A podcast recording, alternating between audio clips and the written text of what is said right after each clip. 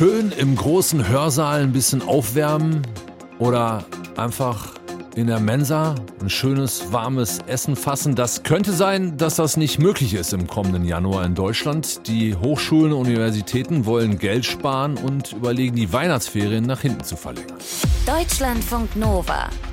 Kurz und heute. Mit Till Hase. Energie ist gerade knapp und teuer und deshalb soll vor allem im kommenden Winter Energie gespart werden. Und nach einer Spiegelrecherche erwägen gerade mehrere Bundesländer, die Weihnachtsferien an den Hochschulen zu verlängern und zwar um Energie zu sparen. Wenn man Gebäude nicht so stark heizen muss, weil keiner drin ist, hat man weniger Energie verbraucht. Was hinter diesen Plänen steckt, und äh, ob es tatsächlich zu so einem Energieshutdown an deutschen Hochschulen und Universitäten kommen könnte. Darüber rede ich jetzt mit Armin Himmelrath, der diese Recherche betrieben hat. Armin, wie wahrscheinlich ist es denn, dass es tatsächlich zu so einem Shutdown kommt, dass die zum Beispiel Weihnachtsferien nach hinten verlängert werden um ein, zwei, drei Wochen?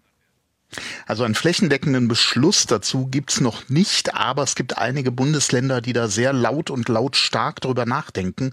Den Anfang hat Niedersachsen gemacht. Da hat der ähm, Kultusminister bzw. Wissenschaftsminister hat gesagt, Mensch, wir müssen uns das mal angucken, können wir damit nicht wahnsinnig versparen? Und dann haben die Hochschulen dort gesagt, hm, besser nicht, denn wir sehen, dass wir ganz viele Studierende haben, die im Grunde noch gar nicht so ein richtiges Leben an der Uni erlebt haben in ihren bisherigen drei, vier vier, fünf Semestern, weil eben Corona-bedingt ganz viel digital stattgefunden hat. Aber dass äh, diese Anregung und diese Diskussion in Niedersachsen ist schon so zwei, drei Wochen alt. Mittlerweile ist der Gaspreis und sind die Energiepreise noch höher gegangen. Und deshalb gibt es andere Bundesländer, die sagen, ja doch, das können wir uns schon vorstellen. Im Saarland zum Beispiel, in Baden-Württemberg, auch Sachsen-Anhalt.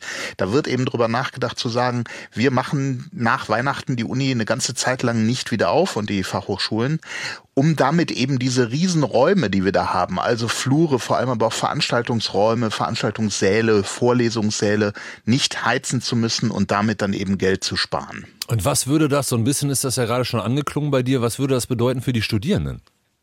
Es würde erstmal bedeuten, dass sie von zu Hause aus lernen müssen oder von einem anderen Ort und äh, den selber heizen müssen. Also es wäre, und das sagen Studierendenvertreter, Vertreterinnen und Vertreter auch, es wäre eine Verschiebung von Heizkosten erstmal ins private Portemonnaie der Studierenden. Und je nachdem, in welcher finanziellen Situation die dann sind, könnte das tatsächlich auch schwierig werden. Wenn wir uns die Inflation angucken, die gerade so irgendwo bei acht Prozent rumliegt, wenn wir uns angucken, wie die Heizkosten und Energiekosten angekündigt nach oben gehen. Ein Drittel davon ist die Rede. Manche sagen, es wird noch mehr werden. Also das sind natürlich äh, Faktoren, die für den Einzelnen oder die Einzelne schon richtig schwierig werden können. Dazu kommt natürlich, wenn die Uni zu ist, wie bekomme ich dann zum Beispiel meine Bücher, wenn ich in die Bibliothek muss? Wie sieht das aus, wenn ich äh, irgendwelche Sachen mal im Labor rechnen muss oder sowas? Oder wenn ich in, in einen Spezialraum muss, den ich eben zu Hause nicht habe, wo ich mehr als nur meinen Laptop brauche. Also das sind schon Punkte, die ähm, tatsächlich überlegt werden müssen.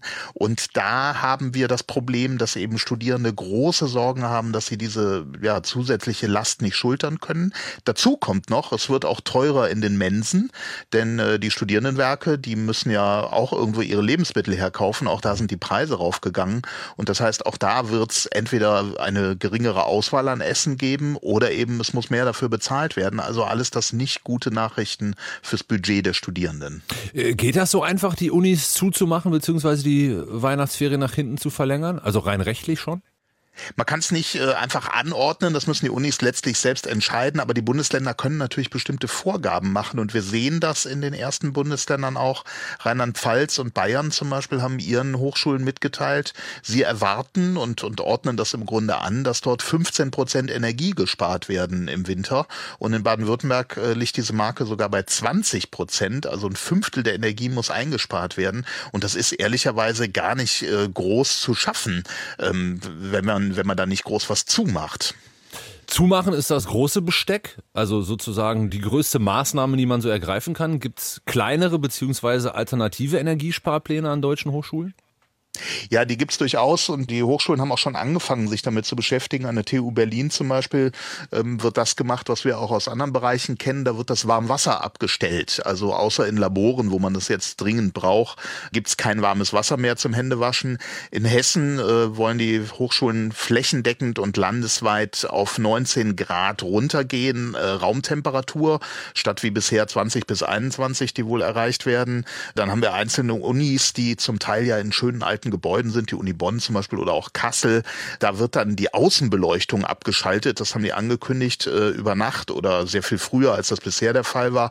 Und es gibt einzelne Unis, die auch überlegen, ob man nicht ganze Labore stilllegen kann, weil die ja relativ viel Energie verbrauchen.